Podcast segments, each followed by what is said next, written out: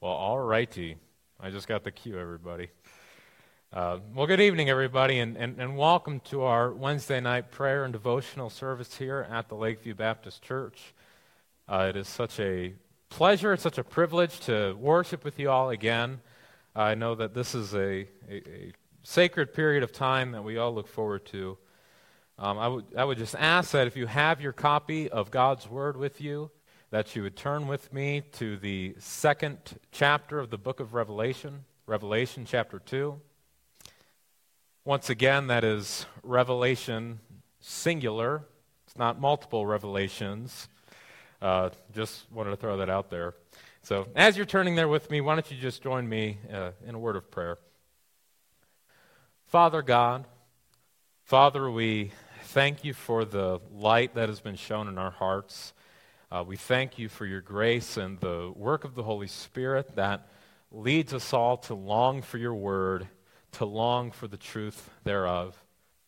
Uh, Lord, we, we, just ask that by means of what we do tonight uh, and by means of the preacher, uh, that you would use your word in a transformative impact upon all of our lives. We ask that those who would need convicting would feel conviction. Those who need to feel encouraged, dear God, that you would uh, bring them encouragement, uh, peace, and assurance through your message tonight. It is in the name of your beloved Son we pray. Amen. Now, one of the most uh, famous and important sayings of our Lord was when he told his disciples, By this all people will know that you are my disciples if you have love for one another. Now, at the time of me giving this message, I have been teaching verse by verse to the Gospel of John for, for really a couple of years now. And uh, we, we just last Sunday concluded our study of what we call the farewell discourse of John in chapters 13 and 16. And and what that is, is Jesus' long, uh, last dialogue uh, and instruction with his disciples before he goes to the cross on the night of his betrayal. And, and it's just been such a joy for me to, to work through that section. And one of the things that I have told my class over and over again is that if, if you forced me to just sum up that section with one word, uh, the word that I would choose is love. Now, that sounds kind of hokey. That sounds kind of cliche, but, but, but I really uh, genuinely mean that. Uh, the topic and the theme of love is at the uh, forefront of our Lord's message in those uh, chapters, both when he talks about the love that he has shown for the church, how the church ought to love one another, uh, being reflective of the love that Christ has shown us. And, and, and it's really, you know, sort of helped me sort of realign some of my thinking and my priorities as I uh, am, am, forced to reckon with the fact that the Holy Scriptures and, and the words of my Savior call me to such a high standard of love, specifically for you, for, for my brethren, my brothers and sisters in the Lord. And hence, Jesus can simply say that love is the calling card of the Christian. When he says, By this, all people will know that you are my disciples if you have love for one another. That's, that's what distinguishes us from the world, is that you love the church. Of all of the commandments that we have in Scripture, love is preeminent. Jesus said that the first and greatest commandment is to love the Lord your God with all your heart, soul, mind, and strength. And he said the second is like unto it, that you should love your neighbor as you love yourself. Now, when, when I look at Christians, uh, and this is my own observation, my own personal uh, opinion, I, I, I, I see a real, genuine desire to fulfill those commandments. I, I, I really do. And that's something that brings such uh, encouragement to my soul. You're waiting for the catch. Uh, the, the problem, however, is that so many of us allow the world and allow the culture to define love. So, what, what you end up having in certain instances is Christians, because they, they read uh, the Word of God, because they listen to their pastors, they, they want to love. They want to love their neighbors as they love themselves. The problem is, is they don't know what love means. They don't know what love looks like, and they allow our secular world, which hates God, to define love. And so the culture that we live in, uh, and the modern uh, Western world, likes to define love as tolerance. Tolerance. In our day and age, tolerance is made out to be a supreme moral virtue. Now, even as I say that, there may be some of you, as we were sitting there, thinking, wait, is, is there something wrong with that? Uh, and, you know, if, if, that, if that describes you, if you're sitting there wondering, well, wait a minute, what's wrong with, with, with tolerance? I, I just want to admonish you to recognize that there is a problem in that thinking. There is a problem in that thinking. For from a Christian perspective, tolerance is not necessarily a morally good thing to do. And as a matter of fact, there are times when tolerance is a sinful thing to do. Now, if that sounds crazy to you, then we need to really examine ourselves and see whether we are being more influenced by the world or by Christ. So, in order for us to address this important issue as a church, which is, by the way, going to influence how you fulfill another of Jesus' commandments, which is to be salt and light of the earth, uh, I would like for us to spend some time looking at the words of Jesus found in Revelation chapter 2, uh, starting with verse uh, 18. And obviously, you, if you're familiar with the book of Revelation, uh, you know that it was specifically addressed to seven churches in the first century, and the first three chapters contain letters that have a specific application to those churches at that time in history. So in verse 18, we read, And to the angel of the church in Thyatira, write the words of the Son of God, who has eyes like a flame of fire and whose feet are like burnished bronze.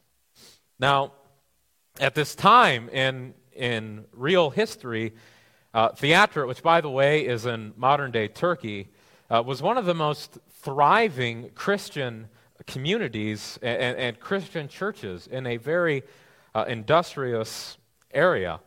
Uh, sadly, actually, in, in modern times, though, it is overwhelmingly populated by Muslims.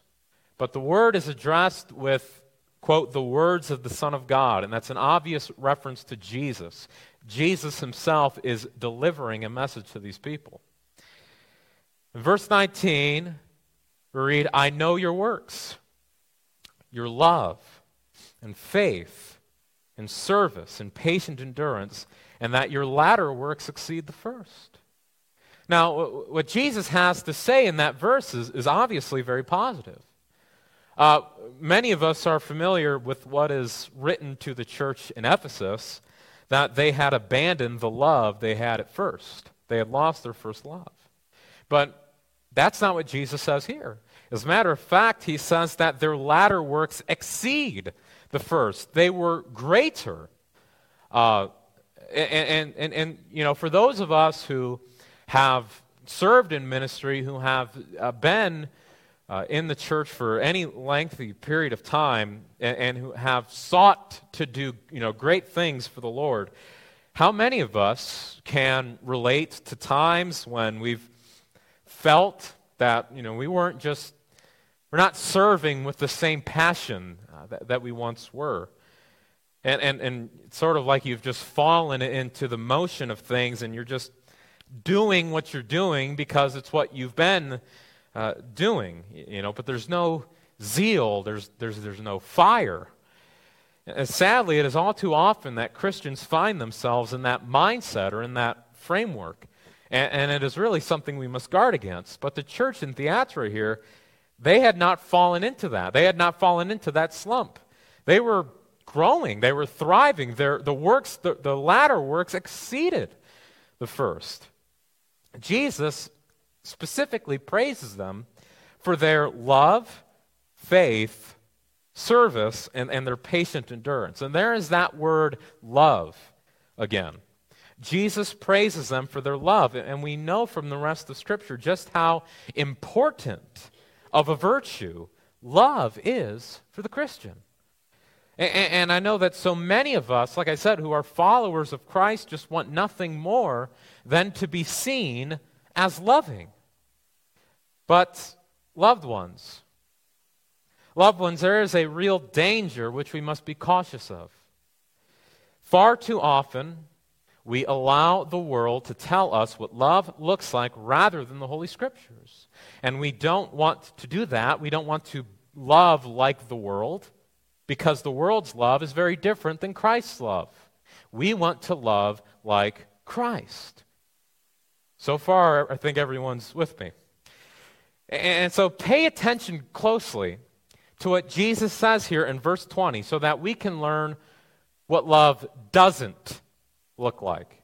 There is a principle in philosophy about learning from the negative. You can learn what something is by learning what it's not. And, and we sort of, I think, see that in, in verse 20. But I have this against you that you tolerate, there's that word, I have this against you that you tolerate that woman Jezebel, who calls herself a prophetess and is teaching and seducing my servants to practice sexual immorality and to eat food sacrificed to idols. Obviously, you will find it's, you know, very common interpretation that the word, uh, or the name, rather, Jezebel, is, is likely symbolic there. The name Jezebel goes back to 1 Kings uh, where we see Ahab, who is king over Israel, took for his wife a woman named Jezebel, who was a foreign woman who led the king into gross spiritual adultery, uh, serving and worshiping Baal and erecting idols to, the, the, to this false god. It is written that Ahab did more to provoke the Lord, the God of Israel, to anger than all the kings of Israel who were before him. And so, the name Jezebel is, is sort of picked up as a, a, a, reference to an immoral woman who is going to lead God's servants astray. Uh, this, by the way, is a theme that we, we see throughout Scripture.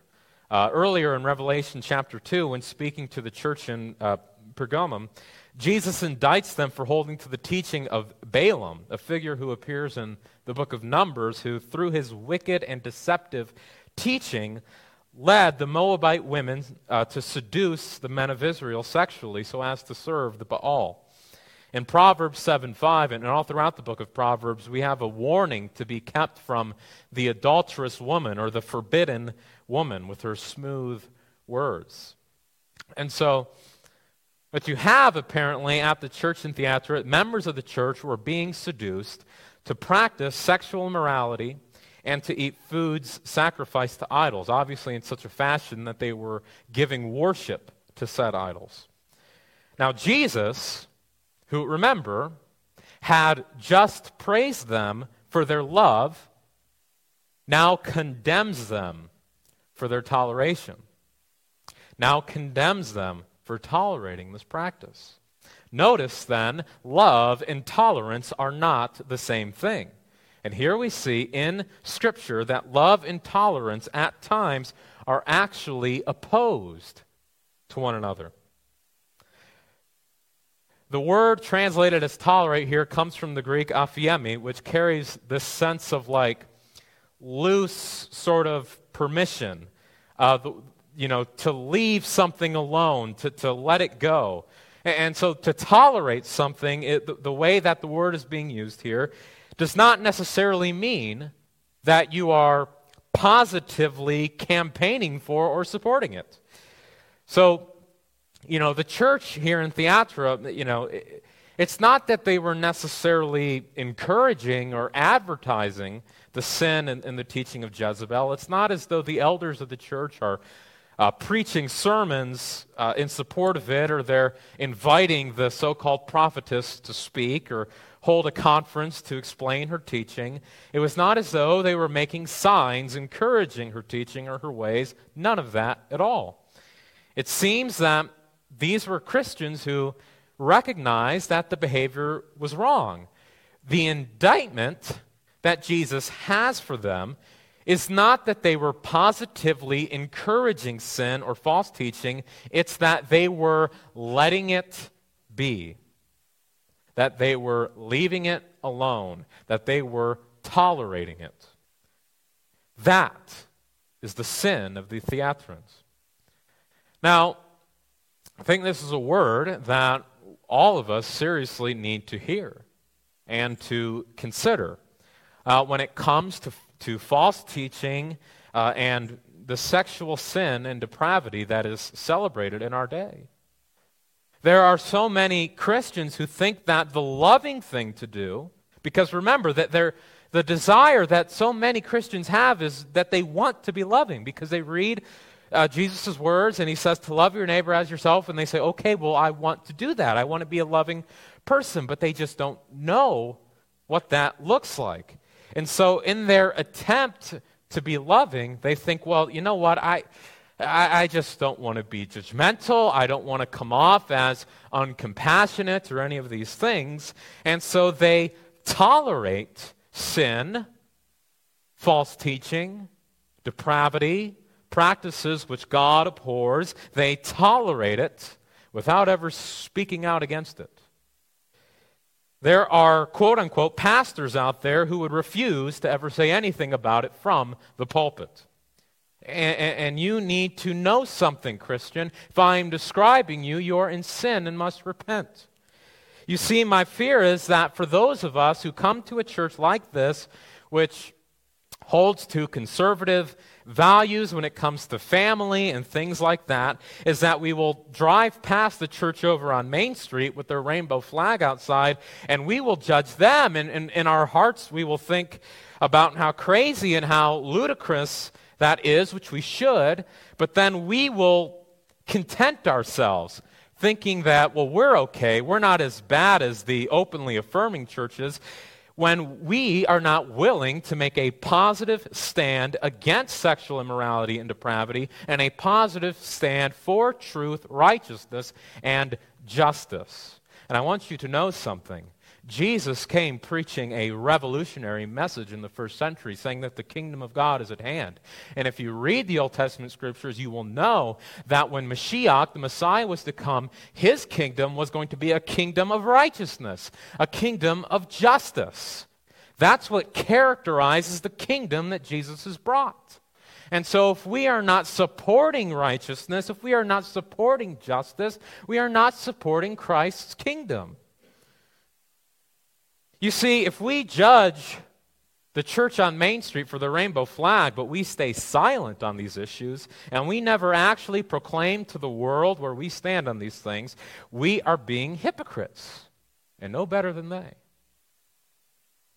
Remember, the sin of the church in Thyatira was not that they were positively in support of Jezebel, it was that they left Jezebel alone. They tolerated her you know, you may think that it is loving to say, well, I'm just, I'm just going to stay silent. I just, I don't want to be judgmental. I don't want to create any conflict or any controversy. I'm just, just going to keep my mouth shut, let someone else do that. But really, what you're doing is you're being selfish and hateful. You say, well, how is that selfish and hateful? Because you, in your sinful cowardice, are so afraid of creating an uncomfortable social situation or of having people look at you like you are a rube uh, and a Puritan that people are going to think you are some kind of backwards, uneducated, unintelligent Christian. You're so worried about people judging you and criticizing you that in your cowardice, you are too afraid to tell the person who is enslaved to their sexual sin and false worldview that they are actually actually present tense abiding under the wrath of God. You only care about yourself and you don't really care about them. if you are not willing and too afraid to tell people of the Savior who has the power to redeem them from their sin, then you are not loving. You are not loving because forgiveness, salvation, redemption, those are real things. And those are promises that are available to all who shall call upon the name of the Lord Jesus. I want you to know something that there is no sinner who has sinned so much that Christ is not willing to forgive them.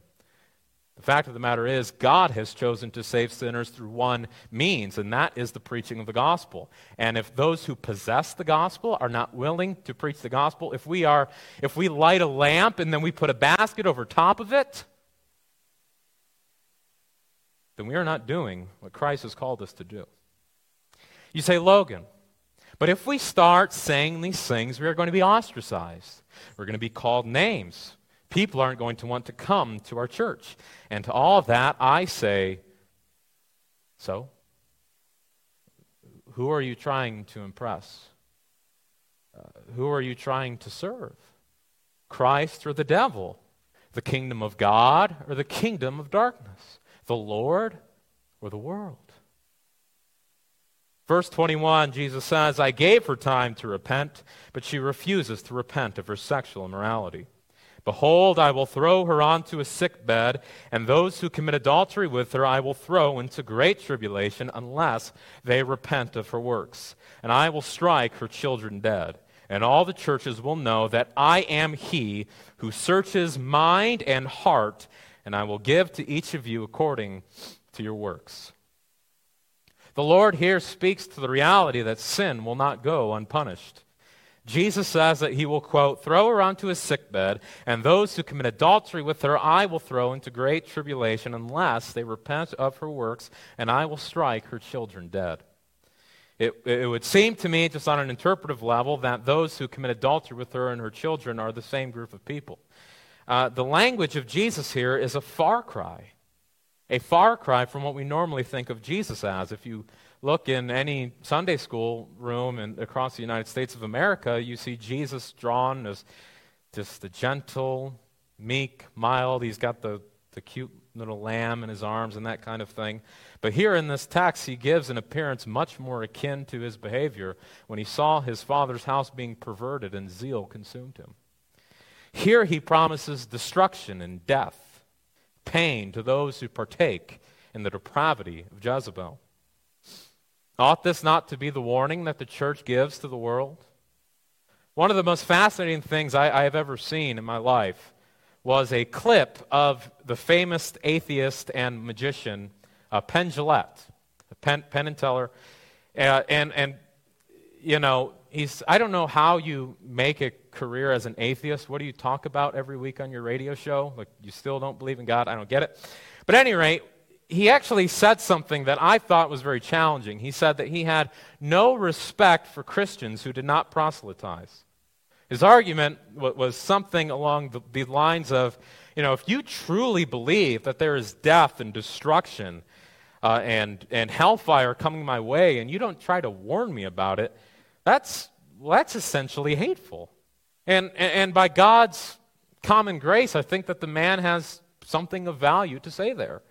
Uh, it's very easy, very socially acceptable to play the card of, well, the sort of libertarian, well, if you don't bother me, I'm not going to bother you uh, type of thing. But Christians are called to be the salt of the earth, the light of the world. The church in the scriptures is called the pillar of truth. Our calling and our responsibility should be to proclaim to the world all of Christ's message. Was it not the case that in the Great Commission, our Savior told us that all authority in heaven and on earth have been given to me? He says, Go, make disciples of all nations, teaching them what? To obey all of my commandments. That's our responsibility. And, and, and, so, however unpopular it may be, we as a church are not doing our job if we are not willing to stand up for the most important issues of our day. Uh, Luther, at one point in, in, in his life, said something like, it, it doesn't matter how many fires you put out if you're not willing to even address the largest fire that's consuming everything. You see, it's, you know, if you come out and uh, you know, if I were to come out and, I'm, and I were to publicly declare, everyone, Lakeview Baptist Church, I just want you to know, I am against racism. I'm against it. I think it's evil. I think it's horrible. Now, I'm right. R- racism is a horrible, evil sin. Uh, but guess what? No one disagrees with me when I say that it's wrong. So I'm not, I'm not doing anything worthwhile to just say that. But if I, based upon the same authority that I say racism is sinful and wrong, if I, based upon the same authority, say, well, I think that the whole LGBTQ agenda is wrong, that's when I'm going to have people coming after me. You see, if, I, if I'm willing to, to you know, fight the battles where everyone's on my side, that's not courageous. That's not virtuous. You're not doing anything. It is when you are willing to be slandered, it's when you are willing to be hated. That's when you are showing the kind of uh, courage that, that I believe Christ would have us to display. And, and, and, the reality is, we must preach the message of repentance. Why? Because repentance is what leads to life. That's, that, that, that's, that's the thing there. You see, and if men and women do not think that they need to repent, they will never find life. Uh, Jesus said that it's not the healthy who need a physician, it's, it's the sick. And so if we don't tell anyone of their, of their sickness that they need a physician, they're not going to seek him. So in verse 24, he says, But to the rest of you in Thyatira who do not hold to this teaching, who have not learned what some call the deep things of Satan, to you I say, I do not lay on you another burden. Only hold fast what you have until I come. There is then here a promise that the faithful ones who have not made themselves unclean with the filth of Jezebel's whoredom, who do not hold to this false teaching, that Christ will not lay on them any other burden. He, he simply, what he says to the faithful Christian is, keep going. Keep going. Just, just hold fast until I come. Now, because of the nature of the kind of message I chose to give tonight and some of the things I've said, I, I recognize that may not be the types of things that you're used uh, to hearing. And so I want to address a potential objection that might be raised, and, we'll kind of close with this. Because so often you will hear people say, well, but didn't Jesus eat with tax collectors and sinners? Uh, and therefore, we shouldn't be judging anyone. We should just tolerate them, right? Well, now, we have, I believe, in Revelation chapter 2 here a solid defeater to that argument, but because of the widespread mis- misinterpretation of what Jesus was doing when he ate with sinners, I shall take the time here to address that. It is true, and it is undeniably true, that during the earthly ministry of Jesus Christ, he could be seen at times reclining at table with tax collectors and sinners. But to suppose that what Christ was doing in these instances was tolerating their sin is to completely, and I mean completely, miss the point. And I actually already gave you a hint earlier on, but so when the Pharisees heard that Jesus was eating with tax collectors and sinners, they were appalled. They, they, they were appalled at this because they wrongly thought that this meant Jesus was approving of or tolerating their sin. Uh, and when Jesus hears that the, the Pharisees are criticizing him, that is when he gives his famous statement Those who are well have no need of a physician, but those who are sick. I came not to call the righteous, but sinners. Matthew 19, verses 12 and 13. So then, if Jesus is to be believed, which he is, that's a safe thing for me to say, uh, well, then the purpose of his dining with sinners was not to approve of, not to tolerate their sin, but to call them out of it. He, calls, he compares himself to a physician healing sick patients. And so, therefore, the purpose of Jesus' dining with sinners was not to approve of their sin or lead them in their sin, it was to save them. It was to save them from their sin. That's the liberty that we have in Christ, is that we're not enslaved to our sin anymore. So, what we learn from this which gives a very practical application in our lives, is that God's grace and God's forgiveness are available for all who will repent and trust in Christ. The book of Revelation goes on to promise that God is going to save a multitude from every tribe, tongue, and nation. And, and thus, when we proclaim the intolerant message that sin and false teaching leaves someone under condemnation, we can fully trust that the Holy Spirit will use that message to bring people under conviction and to bring them out of their sin. But if we think that by tolerating sin we are doing what Jesus did or what Jesus would want us to do, then we don't understand why Christ came into this world in the first place. He came into this world to seek and save that which was lost, not to leave it alone. He came with a purpose. Uh, you all know the verses. The angel told, told uh, Joseph, and his name shall be called Jesus. Why? For he will save his people from his sins. Jesus said, I come to do the will of my Father, and it's the will of him who sent me that I should lose none of what he's given me, but to raise it up on the last day. Jesus came into this world to save you from your sin. So you do not have to live a slavish life where you are enslaved to your flesh, you're enslaved to your passions. I promise you that all those who come to Jesus Christ as Savior will find Him to be a complete and total Savior. He's able to save to the uttermost those who draw nigh unto God through Him, since He ever lives to make intercession for them. And He is able to uh, save and, and help and sanctify those who are being tempted, for He Himself knows what it's like to be tempted. Yet, one difference he never gave in, he never had sin. And, so, like I said, people from every tribe, tongue, and nation, all of these people, including you, who come to Christ. And so, therefore, as we seek to follow Christ's teaching, which is to be intolerant of sexual sin, we do not do so with a bleak outlook.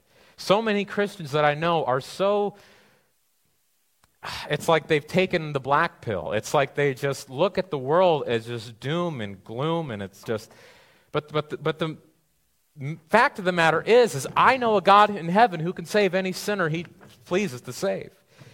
And so let us go out into the world and obey Christ's commandments, trusting that the Word of God will not come back null and void. And with that being said, my brother Bill is going to come and close us in prayer.